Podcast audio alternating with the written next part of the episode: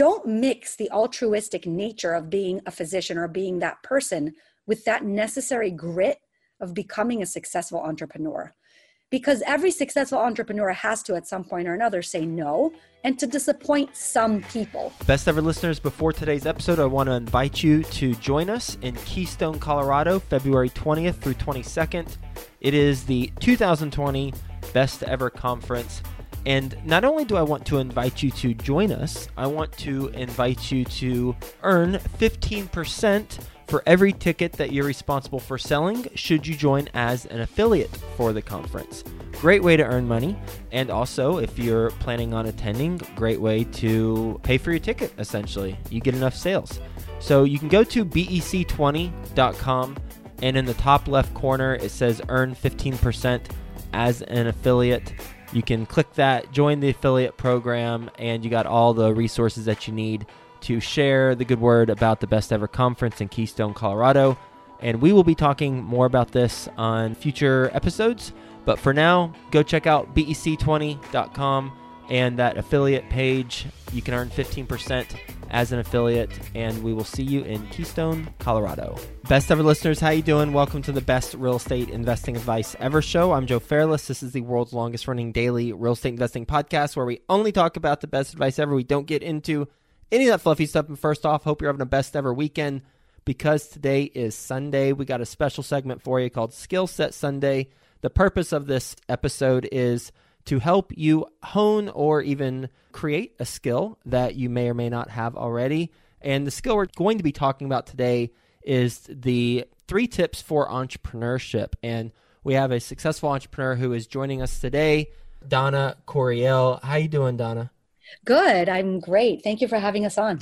Well, I'm glad to have you on and looking forward to our conversation. Donna is a board certified internist and also an entrepreneur. She's one of the top 10 internists to follow on Twitter last year, and she's featured on the Los Angeles Times front cover this year, 2019. So, with that being said, first, you want to give the best ever listeners a little bit more about your background and how you got into entrepreneurship and then let's dig into your three tips for entrepreneurs.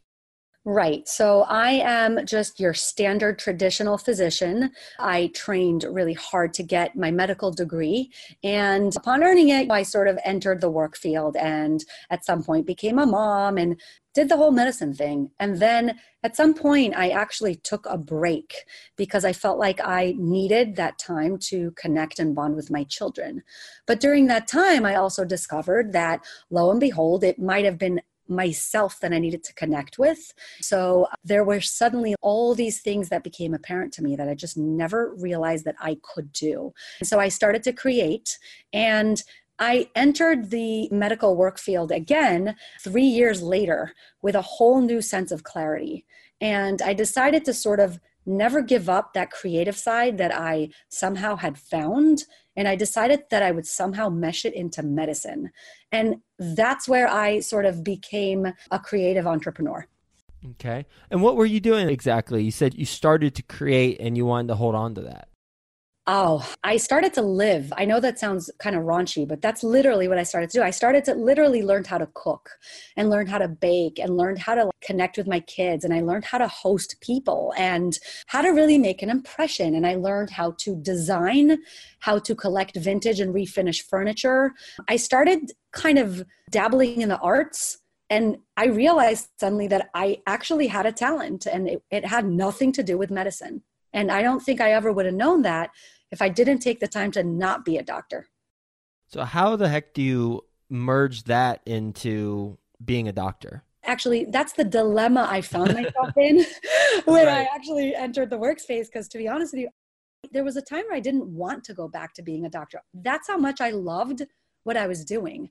My husband made fun. He said that I was in early retirement because we didn't think I was going back. But I did decide to go back and I said, I'm going to find a way to do this. And it's taken me a few years to really get into how, but I actually found it and it evolved into where I am now. And so what happened was that I started to create content virtually and online. I started to take photos of the world around me and to create just like magical photos just using my iPhone. And I suddenly got attention of people around me.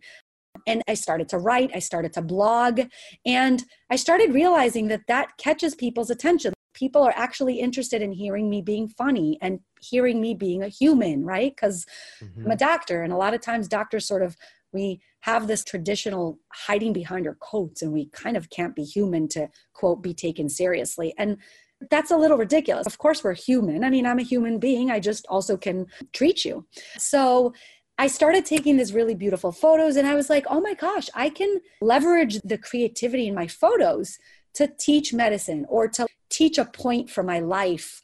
Or I can use my words on my blog to teach a life lesson and actually teach people about medical topics or about behavioral medicine that they can learn from. So that sort of evolved, and I started to write my own blog and I started Instagramming and I started sharing content. And then at some point, it caught the eye of physicians. And then I was like, I need to really empower other physicians to do this because I'm just N of one. Like I'm one person and I don't know what the specialists know. I'm an internist, like I know a little bit of a lot, but the specialists know a lot of that particular thing. I need to literally empower them and give them the power to shine. Mm-hmm. And that's where I created my brand, SoMe Docs. And that's the brand that I am now entrepreneurially taking on. I'd like to learn more about SoMe Docs, but first, what's an example of a piece of content you created to then teach a lesson in medicine or even a life lesson? Wow, so so many examples. And actually, if people want to check them out, they could check me out at Dr. Corriel. That's my brand name, Dr. Corriel, all over Instagram, Twitter, any platform. But just to give you sort of like an audio description, a great piece of content is something that was very controversial that actually landed my name on the front cover of the LA Times. And that's that I posted on just an innocent post on social media on the fact that we got the flu vaccines into our office. And I had an image of someone holding up the vaccine very innocently. And that piece of content went viral. I got crazy engagement, good, bad. I got attacked, and I had healthcare come and rescue me. It was amazing. But the bottom line of that is that I had to take it off after some time because it really got to be too much for me. But months later, I actually got my own flu shot and I decided to create a piece of content that was relevant, but also kind of fun and also kind of make a commentary on health. So it was Halloween, and I put on a little, um, it wasn't little, it was a big mushroom cap, kind of like from Mario Brothers, because my friend is an artist, Anne Steinblick, and she made it. And I was like, you know what? Let me use that as commentary. So I have a photo of myself flexing with it with my band aid over my flu shot area. And I say something like, on Halloween, this doctor powered up. And it was sort of like my clever response to that vaccination mayhem mm-hmm. from months before. And I was making a commentary on vaccines like, look, I tell people to get their vaccines, but I practice what I preach. So here I am using, the, and it was a really nice photo. Like if your audience wants to look it up, it's there in all of my content. It's a cool photo. So that's the kind of information nowadays that really sells and those are the kinds of things that go viral are just things with cool visuals with cool wording and things that really grab people's attention. Your evolution as a public figure is applicable to anyone in business and especially real estate investors because as real estate investors the perception might be we have to be a very analytical we have to have a suit and tie on this might not be a perception that everyone has of real estate investors, but some people might perceive if you're starting real estate, hey, I need to always have a suit and tie, I need to act a certain way. But the challenge you came across is you are a doctor, and there is a certain perception that people have about how doctors are supposed to act. And your challenge was I want to actually be myself, show my personality, but I also need to continue to be taken seriously as a doctor. So you broke through that by saying, you know what, I'm going to do what fulfills me. and I'm going to share this. And it's ultimately going to help people. So I think it's inspiring to hear your story for anyone who thinks they need to act a certain way to be someone that they're not. And I can tell you firsthand, I came across this when I was leaving the advertising world and I was going into real estate investing full time. I did a photo shoot and I had a suit and well, it wasn't a suit, it was a tie and a long sleeve button down shirt. Got those pictures made, tweeted them out, and my former boss said, "Who is this guy?" like I don't know this guy. I've never seen you with a tie on in my entire life. He said it playfully, but it resonated with me. That wasn't me. I'm not that guy. I was like, you know what? I need to really stay true to who I am because people will end up gravitating towards me a lot more than if I try to pretend to be someone I'm not. That resonates me to such a high degree. I am so finding myself in the same place as you, literally, because no other field is more traditional than medicine, right? You don't know how many times people have come up to me when they get to know me and they say, You're so not like the person I'd imagine is a doctor. I look at that as a compliment. It is not an insult. Some people get insulted by those kinds of comments. I truly find that to be a compliment because that's what sets me aside from everyone else. And that's going to market me in this world. And that factored into my deciding that I wanted to be an internist. I could tell you that internists are primary care general doctors. And we succeed by making these connections with our patients even more than the things that we know so for me it helps me that i stand out and i do want to be true to who i am so i can tell you that when i started doing this no joke like i can relate to you people were telling me, What are you doing? I would have friends who would tell me, You're making a mistake. I even had family say that, like, you are just doing things that don't make sense. and I said to them, I can't not do this. I really not only believe in this, but I am truly passionate in how I feel. And I know that someday it's going to speak to someone, but even if it doesn't, it speaks to me and it satisfies this urge that I have to work on my passion. So that's, I think, part of why I've succeeded with my brand and my company and my vision, and we're still growing. Real quick, what are SoMe Docs? And then let's get into your three tips for entrepreneurs. Sure. So SoMe Docs stands for Doctors on Social Media because SoMe is the way of saying social media nowadays. I did not know that.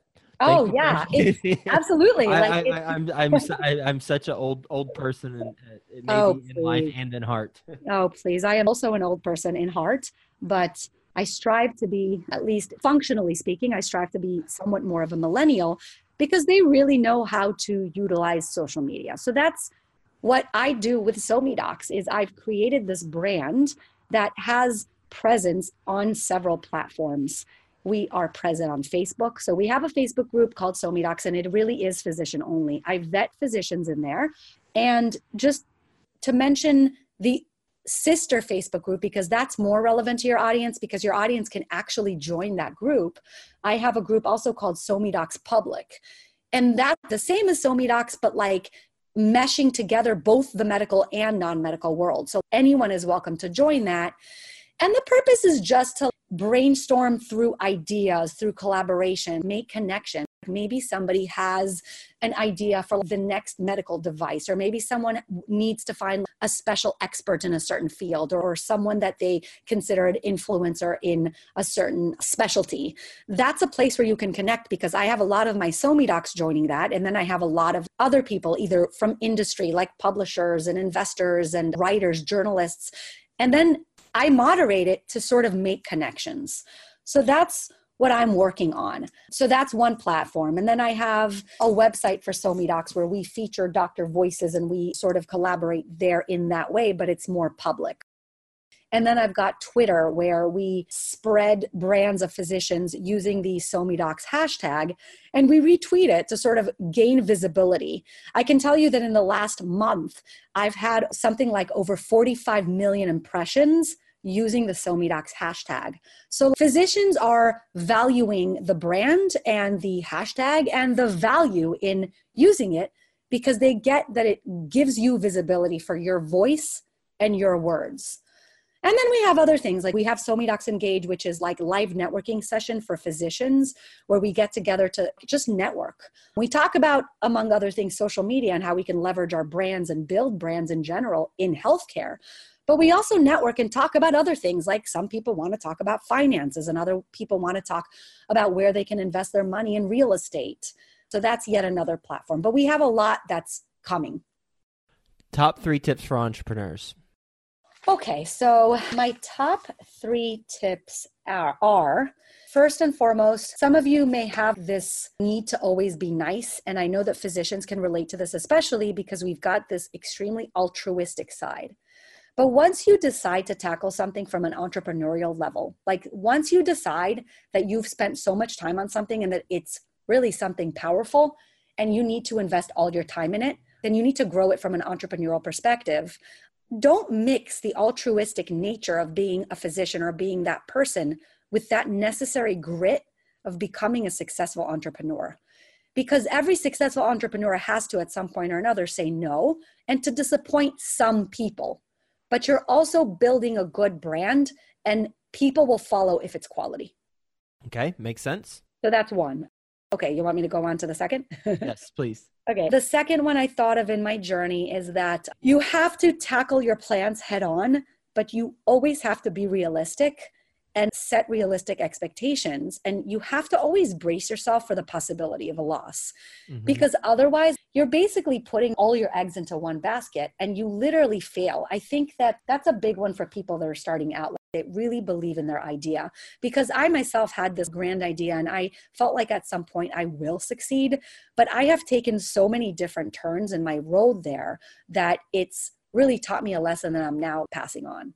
I think it's great for people who are, in addition to starting, people are in, in growth mode to brace ourselves for a possibility of a loss because we're in growth mode, we're growing, and we might think it will always be that way, but we've got to have a backup plan, or maybe not even a backup plan, but a contingency plan, which is kind of a backup plan, I guess, where we have some cushion should things not continue to go as according to plan. So, for example, having six month emergency fund that you can live off of, or being aware of the debt that you have and the income that you have, and how diversified is that income, and does that service the debt that you have as an individual. The lenders take a look at the properties that we purchase, but are we taking a look at the debt that we have as a person and the income that's coming in and then the income sources? And is that income coming from one source? Or is it coming from multiple sources from different types of methods or different types of earning opportunities Absolutely. Diversification is huge. And that's actually part of why, when I set up my brand and my business, I decided to create multiple platforms because I honestly saw the advantage of each one. And I was like, let me see, like maybe one will take off. And you know what? I could always steer it in that direction. But secondly, what you said is actually exactly the third one I was just going to say, which is do you have a plan moving forward? Yes. Do you want to be rigid in the path towards that plan or towards the goal of the end point of that plan? Absolutely not. You have to always be flexible and be malleable. You want to get to your end point, but when you steer in a different direction, that's not always a bad thing. Always maintain an open mind and give things a chance. You may be surprised at where the road leads. It sometimes actually leads you to an even more successful road. So that's my third tip. How can the best ever listeners learn more about what you're doing and get involved with your stuff?